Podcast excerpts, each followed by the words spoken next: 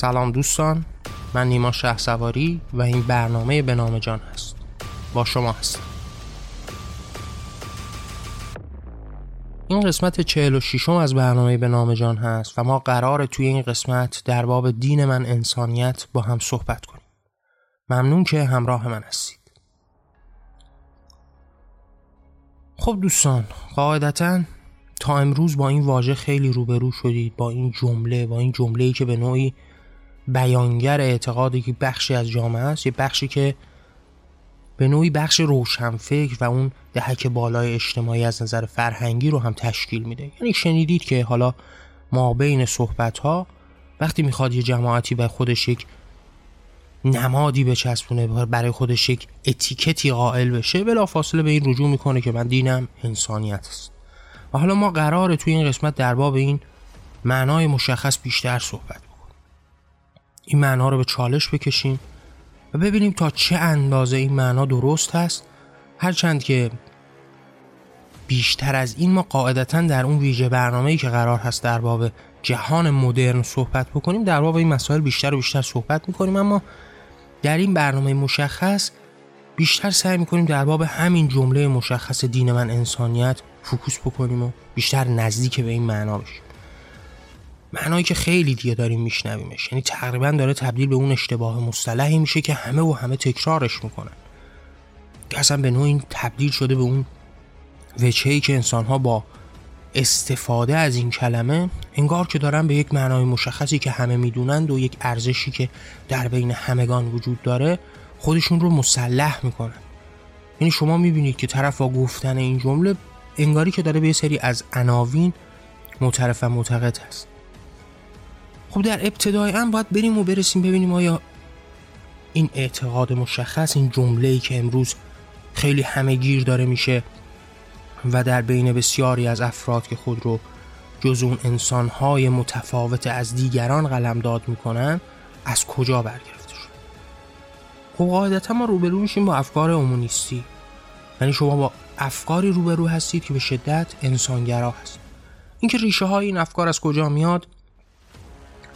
به صورت جز میشه گفت از همون جایی که ما مواجه میشیم با رونسانس در اروپا و افکار تازه‌ای که آدمیان از خودشون تراوش می‌کنن برای تغییرات درست و تغییرات درستی هم اتفاق میفته یعنی شما مواجه میشید با رونسانس و بعد از اون هم عصر روشنگری و در مجموع جهان مدرنی که امروز می‌شناسیم.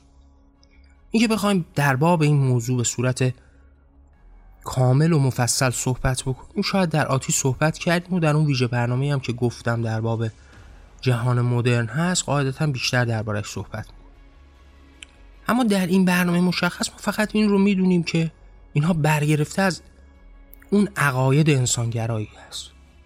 عقایدی که حالا انسان رو مبنا و مفهوم کلی قرار میده. یعنی شما با جهانی روبرو بودید که پیش از اون یک خدایی رو به عنوان نماد اصلی اصالت اصلی تصویر می‌کرد. عناوین الهی که یک به یک مطرح می‌شد. قوانین و فرامین قاعدتا از همون نگاه الهی برگرفته شد. فرای اون قوانین اون نوک هرم اون مبدع اصلی اون نگاه مرکزی قاعدتا همین خدا بود. و خب ما دیدیم که در طول تاریخ چه از دیرباز چه حتی امروز یعنی جوامعی که حتی امروز هم با این معانی درگیر هستن تا چه اندازه به پسرف رسیدن تا چه اندازه در ظلمت و تاریکی و نابرابری و تبعیض گرفتار هستن. حالا برای مایی که در ایران زندگی بکنیم خیلی ساده تر هست درک این. یعنی مایی که دیگه داریم با این نگاه قدرتمند دیگه در ایران مثلا تحت عنوان خداپرستی اسلام و شیعگری وجود داره دست و پنجه نرم می‌کنیم برای ما ساده هست فهم این. و خب در روزگارانی هم اروپاییان قاعدتا با همین عناوین دست و پنجه نرم می‌کردن. هرچند که امروز هم باز با اشکالی از اون دست و پنجه نرم می‌کنیم که حالا ما صحبتمون بیشتر در باب همین اشکال هم هست. پس ما در دنیای پیشتر از این اومونیس و این نگاه انسانگرایی روبرو بودیم با اون نگاهی که الهیات و خدا رو محور اصلی قرار می‌داد. حالا با توجه به فشاری که این مردم در برابر خودشون دیدن در طول این در طول این حیاتی که داشتن و اتفاقات ریز و درشت و تبعیض ها قوانین نابجا قوانین عقب مانده پسرفت اجتماعی که در طول این سالیان اتفاق افتاد حالا به نتایجی رسیدن برای نقد اون نگاه مذهبی نقد نگاه الهی. و ما در یک پروسه ای روبرو شدیم با اینکه بعد از گذشت صدها سال حالا بیاد این جایگاه ها تغییر بکنه. حالا اون نگاه الهی کنار زده بشه. حالا اون خدای در نوک هرم جایگزینی داشته باشه. همون صحبتی که در کتاب های مختلف در نوشته های مختلف من بارها و بارها دربارهش صحبت کردم. قاعدتا شما وقتی به سرگذشت انسان نگاه می‌کنید به اتفاقاتی که افتاده جای دلگرمی داره. انسان ها در طول حیات خودشون سعی کردن با رفتارهایی اون ظلمت رو اون نابرابری رو اون اسارت و حس رو از میان ببرن. اما هیچ وقت موفق به کامل از میان بردنش نشدن چرا که به ریشه ها نگاهی نداشتن. یعنی اصولا اینقدر این مظالم زیاد بوده که اونها رو درگیر همون ساقه ها و برگ های در برابر کرده و اونها رو از اون ریشه اصلی دور کرده. حالا شما وقتی روبرو با همین مفاهیمی که امروز داریم دربارش صحبت می‌کنیم و نگاه امونیستی هم میشید باز می‌رسید به همین مفهوم یعنی اونجا ما مواجه نیستیم با یک تقابلی برای از میان بردن اصالت نابرابری. برای از میان بردن این یکتاپرستی این واحد انگاری این برتری طلبی. حالا باز ما روبرو هستیم با افرادی که قصد دارن این یگانه در آسمان رو تغییر بدن.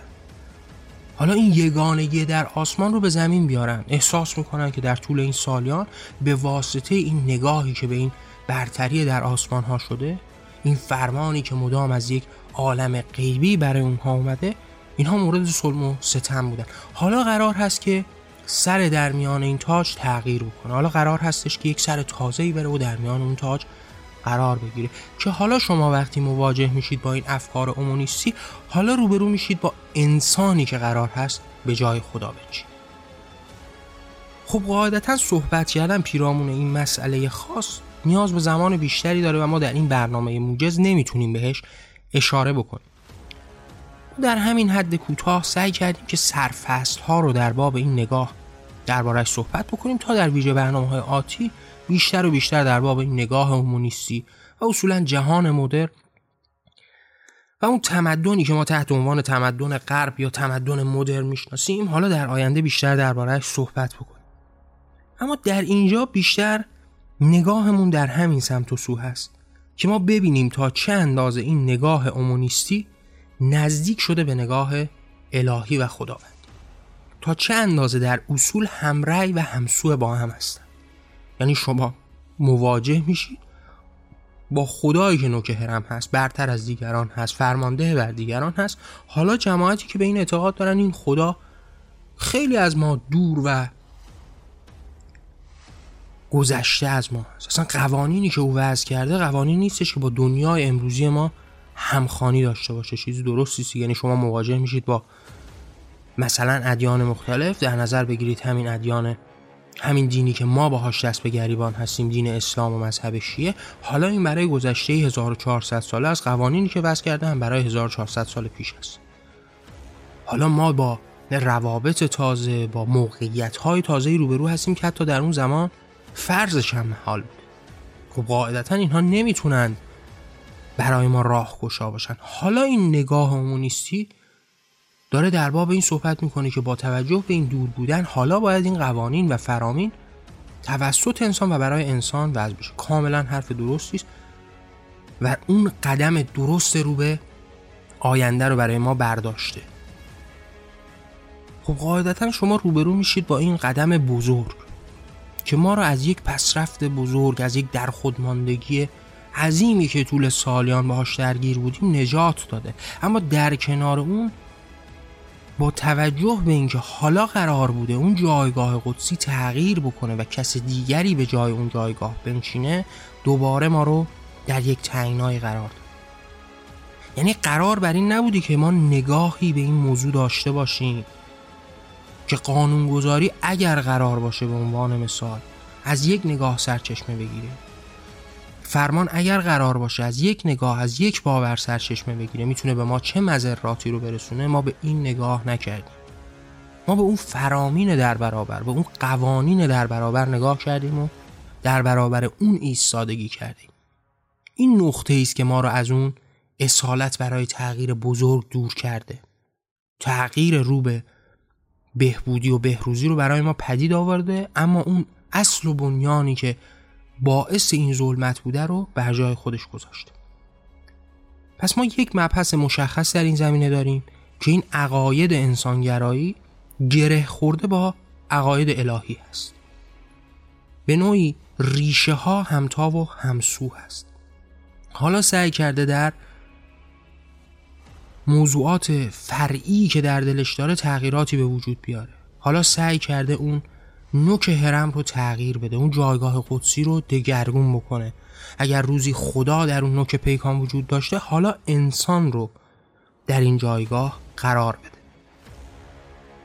حالا با توجه به تمام این مباحثی که ما مطرح کردیم بریم برسیم نزدیک بشیم به این جمله مشخص دین من انسانیت. حالا ما بیشتر می‌خوایم نزدیک این مسئله بشیم تا انسانگرایی. گفتیم که این نگاه برگرفته از این نگاه انسانگرایی هست. یعنی ما وقتی مواجه میشیم با این جمله مشخص که دین من انسانیت هست خب قاعدتا یه ریشه اصلی داره که ریشش برمیگرده به انسانگرایی با اون تفاصیل کوتاهی که ما دربارهش صحبت کردیم. اما فرایین باید حالا روبرو بشیم با خود جمله. حالا خود جمله چه معنایی داره؟ خود جمله داره در باب یک انسانیتی صحبت می‌کنه که قرار هست مبنای اصلی باشه. حالا بریم نزدیک به خود مبنای به این معنای مشخص انسانیت بشیم. خب ما وقتی در باب یک موضوع مشخصی صحبت می‌کنیم مثل انسانیت یک حد قیاسی باید برای ما وجود داشته باشه. یعنی باید ما این انسانیت رو مقایسه با دیگران بکنیم.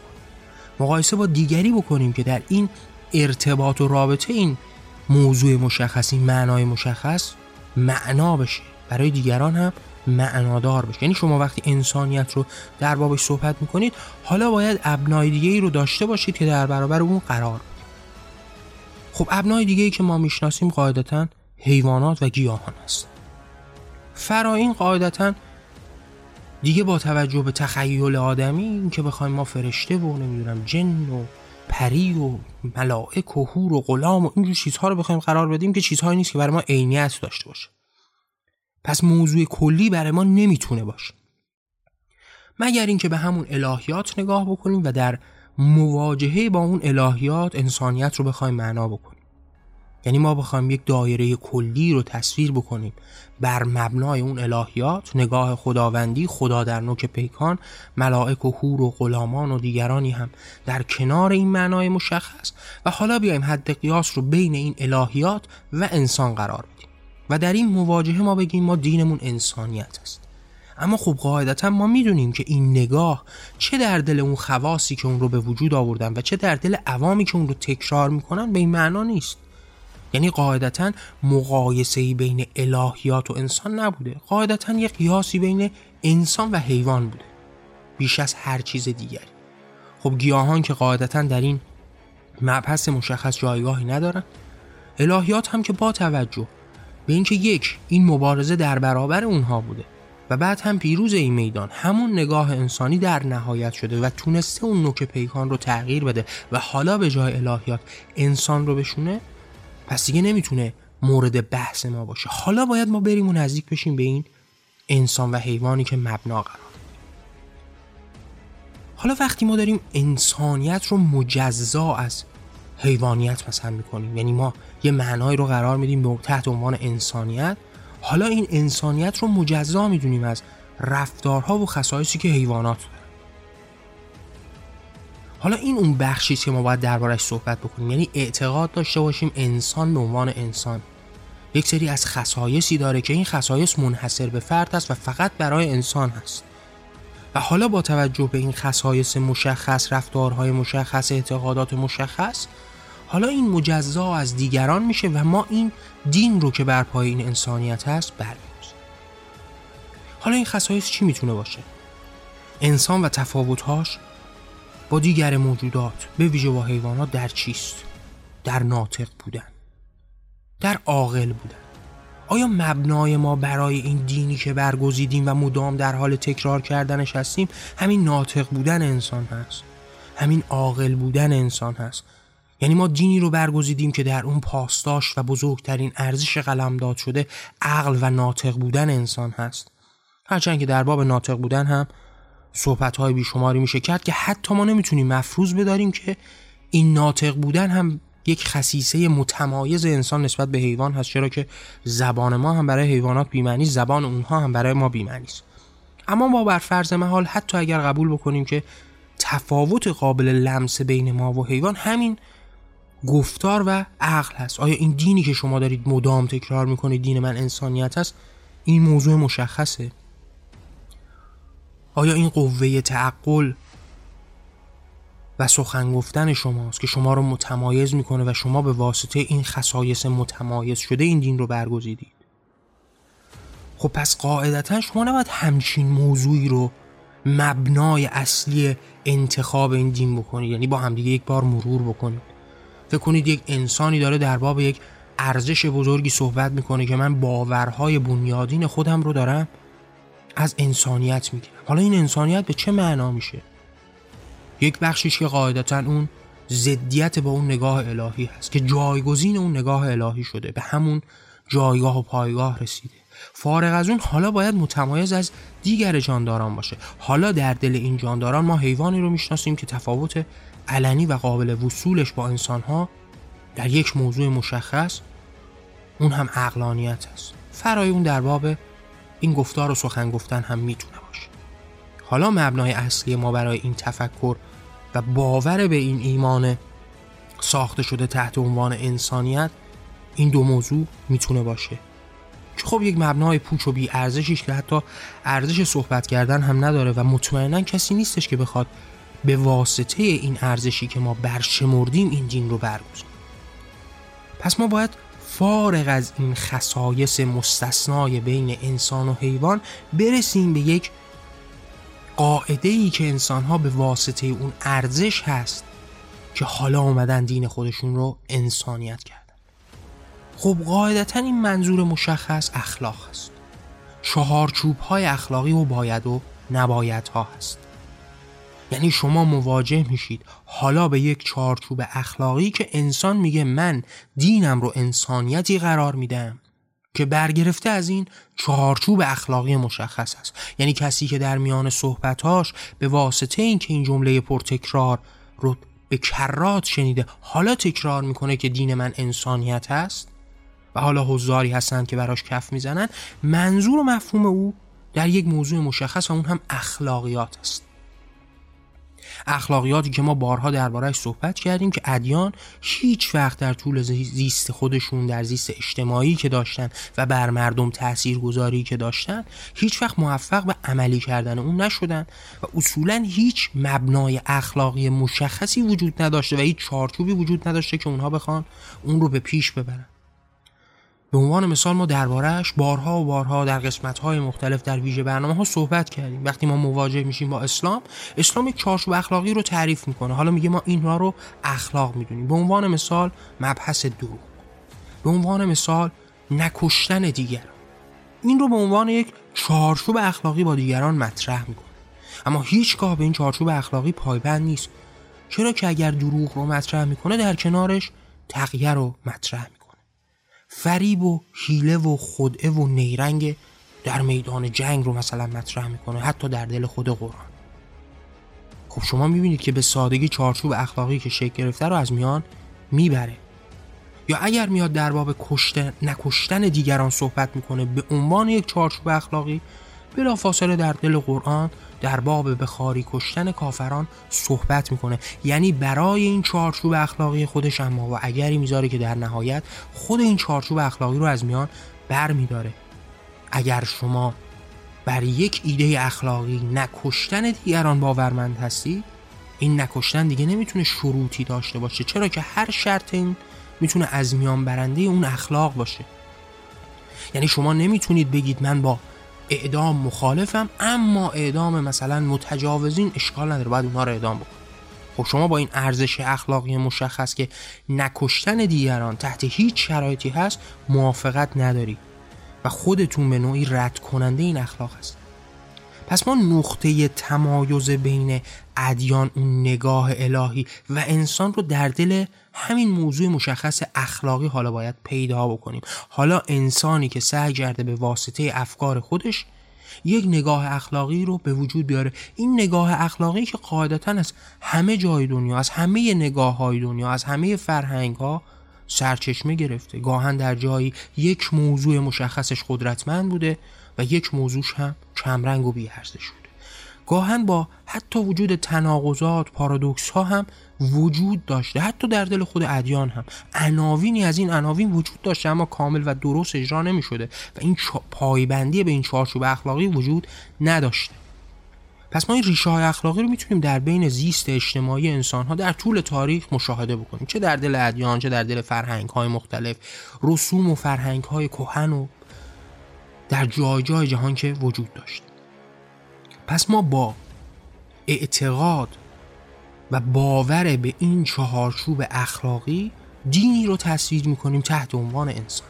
حالا بیایید در باب این چهارچوب اخلاقی مشخص و شناخته شده در باب اون مبانی اصلی صحبت بکنیم.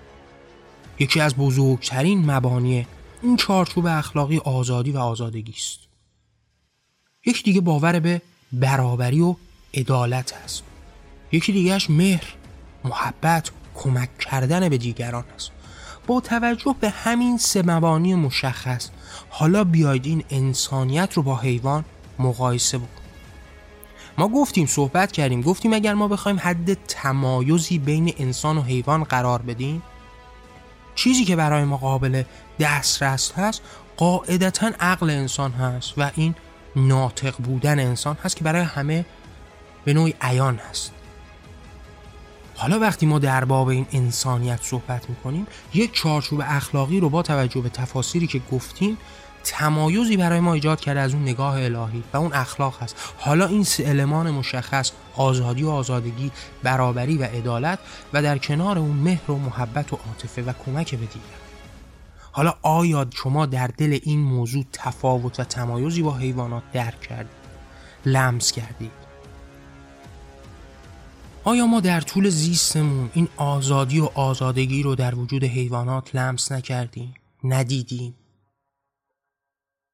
آیا این میل به آزادگی این میلی که ما حتی در تشبیهاتمون در تصویرهامون در دل دنیای هنر برای آزادی باز هم دوباره و دوباره تصویرگر پرواز آزاد پرندگان هستیم؟ آزادی در وجود حیوانات است. این آزادی که در برابرش حسر و اسارت داشته. آیا شما در دل حیوانات حسر و اسارت رو می‌بینید؟ آیا به اسارت بردن یکدیگر رو می‌بینید؟ آیا اگر می‌بینید با انسان قابل قیاس هست با تاریخ انسان. انسانی که در یک چارچوب مشخص تعریف شده در طول تمام این سالیان. انسانی که قاعدتا بخش از عمده از عمرش در این 400 500 سال گذشته و بعد از گذشته رنسانس نیست. انسانی که یک عقبه بلندی داره از ده هزار سال پیش. حالا بیاید با هم قیاس بکنیم. در این ده هزار سالی که ما به عنوان تاریخ مدون زندگی انسان ها می‌شناسیم آزادی و آزادگی در دل انسان ها معنا میشه یا در دل حیوانات؟ انسان ها آزاد بودند یا حیوانات؟ انسان ها دیگران رو به اسارت بردند یا حیوانات؟ انسان ها زندان ساختند یا حیوانات؟ انسان ها مجازات کردند یا حیوانات؟ و الا آخر یعنی انتها نداره. حالا شما مفروض داشتید خصایصی که مستثنا از حیوانات هست به عنوان مثال. حالا شما اومدید در باب این دین انسانیت صحبت کردید با فرض بر این که یک سری خصایص متفاوت با حیوانات داشتید. حالا در دل این خصایص اخلاقی این چارچوب های اخلاقی آزادی رو مطرح می‌کنید که قاعدتا کسی که سزاوار به آزادی آزادگی حیوانات هستند یا بیاید برسید به مفهوم برابری. حالا در دل برابری شما آیا این حجم از تقسیم که در دل انسان ها اتفاق افتاده رو در دل حیوانات می‌بینید این قسم قسم کردن های بینه ها زن از مرد مرد از زن. فقیر از غنی دیندار از بیدین و الاخر دنیای بی انتها از قسم کردن از برتری طلبی از میان بردن برابری. حالا باز هم در این اتفاق مشخص در این مبنای مشخص از باور به اخلاق انسان آیا مستثنای از حیوانات است؟ حالا برید در دل مهر عاطفه محبت و کمک کردن به دیگران آیا انسان می‌تونه خودش رو مستثنای از حیوانات بدونه؟ آیا این یه خصیصه است که فقط برای انسان هست؟ آیا تک تک این خصایصی که ما داریم نام می‌بریم و در نهایت ما رو به اون نقطه ای میرسونه که دین من انسانیت هست خصایصی است مستثنا از دیگر جانداران؟ آیا در دل حیوانات این مهر و محبت وجود نداره؟ مهر و محبتی که ما تحت عنوان مهر و محبت مادری می‌شناسیم در دل حیوانات نیست؟ آیا دیدن به کرات کمک کردن حیوانها به هم خیلی کمتر از اون چیزی که ما در زیست اجتماعیمون در دل این هشت میلیارد جمعیت می‌بینیم؟ آیا خیلی انسان ها دارن مهر و محبت و عاطفه بیشتری به همدیگه ابراز می‌کنن با توجه به جمعیتشون با توجه به اتفاقات ریز و درشتی که میفته در کنارشون؟ به نسبت حیوانات. و اصولا ما برای مستثنا قائل شدن خودمون از دیگر ابنای موجودات خب قاعدتا باید به یک خصیصه برسیم که متفاوت و متمایز هست. در دیگران وجود نداره. وقتی در دیگران وجود داره چگونه ما می‌تونیم خودمون رو مستثنا قرار اما در دل تمام این تفاسیر که خیلی میشه بیشتر دربارش صحبت کرد و دید که هیچ گونه استثنایی بین انسان و حیوان وجود نداره در این مبانی مشخص اخلاقی حالا ما رو به کجا می‌بره؟ حالا ما رو دوباره به نقطه می‌بره که در دل همین چهارچوب های اخلاقی ما روبرو میشیم با تکریم انسان. حالا ما قرار هست که به جایگاه انسان تکریم بکنیم. حالا ما قرار هست که جایگاه انسان رو محترم بشوریم حالا ما قرار هست که دوباره با همان چوب نادانی و حماقت الهی با همون فرمون جلو بریم. در دوران گذشته صحبت از اشرف بودن انسان بود حالا صحبت از تکریم انسان است. در گذشته ما خلیفت الله بودیم حالا مبنای زیستن هستیم. حالا موجودی هستیم که جهان به خاطر ما اصلا وجود همون مبانی همون ارزش ها همون ریشه ها دوباره در حال تکرار هست. دوباره این نابرابری و ظلمت در حال پیش اومدن و قدرتمندتر شدن هست. حالا وقتی شما مواجه میشید با این اشتباه مصطلحی که جریان داره و به نوعی جریان ساز در دل جماعتی است که خودشون رو متفاوت پیشرو و روشنفکر به عنوان مثال در جامعه می‌دونن بلا فاصله با تکرار صحبتی که هیچ معنایی هم براش قائل نیستن تکرار می‌کنن که ما دینمون دین انسانیت. ما به انسانیت باور داریم. به دور از این که حتی بدونند این چه معنایی رو دنبال.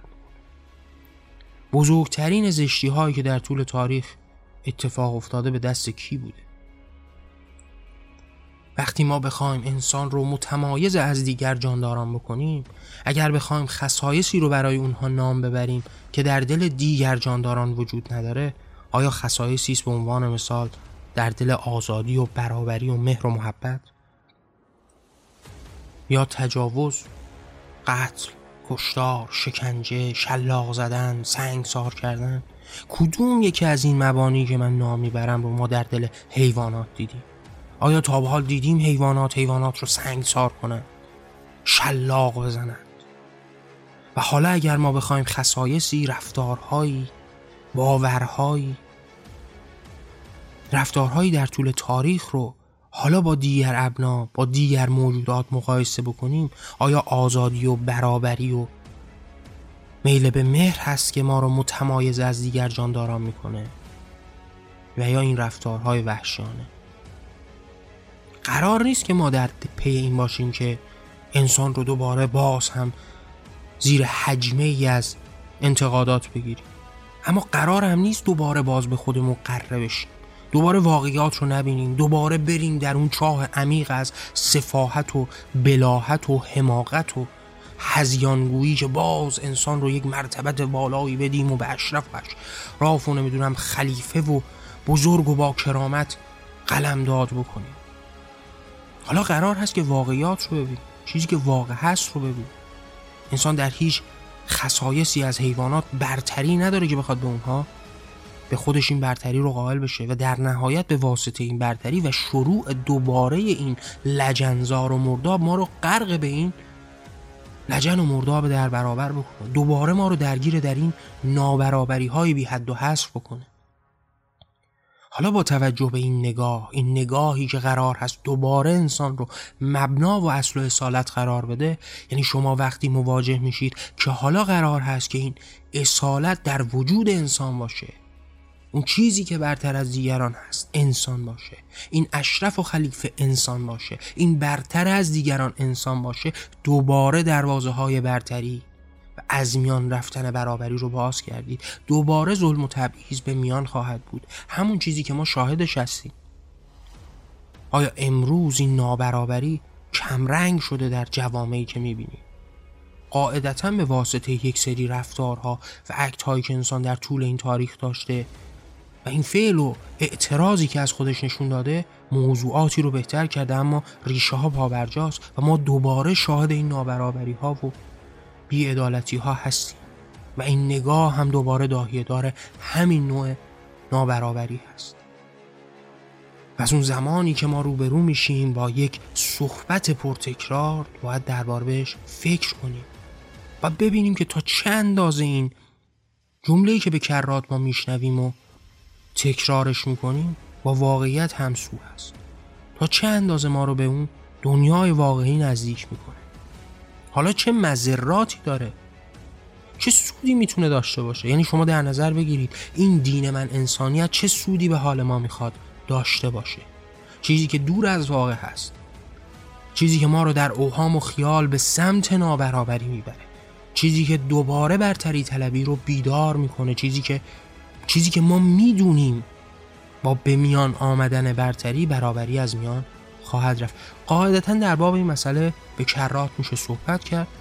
من در ویژه برنامه‌ای که در آتی پیرامون جهان مدرن خواهم داشت در باب این مسائل بیشتر صحبت می‌کنم چون که اونجا تیغ پیکان انتقادات ما بیشتر سمت انسانگرایی هست و اون انتقادات اون اعتقادات مدرنی که در جهان به وجود آمده. اما در این برنامه سعی کردیم فقط این مبنا رو باز بکنیم که دوباره و دوباره بگیم که در باب مسائل باید فکر کرد شک کرد تحقیق کرد. و این روحیه پرسشگری و انتقاد رو در خود بزرگ و بزرگتر و با عظمتتر کرد که راهگشای ما برای آینده ای بهتر است. در این انتهای برنامه هم دوست دارم باهاتون مطرح بکنم که اگر دوست داشتید این صدا شنیده بشه این راه تغییر شکل بگیره می‌تونید آثار من رو با دیگران به اشتراک بذارید. منظور از آثار هم خلاصه به برنامه به جان نمیشه. من پیش از اینکه بخوام برنامه به جان رو ضبط و منتشر بکنم آرا افکار عقاید و باورهای خودم رو تحت عناوین کتابهایی به رشته تحریر درآوردم.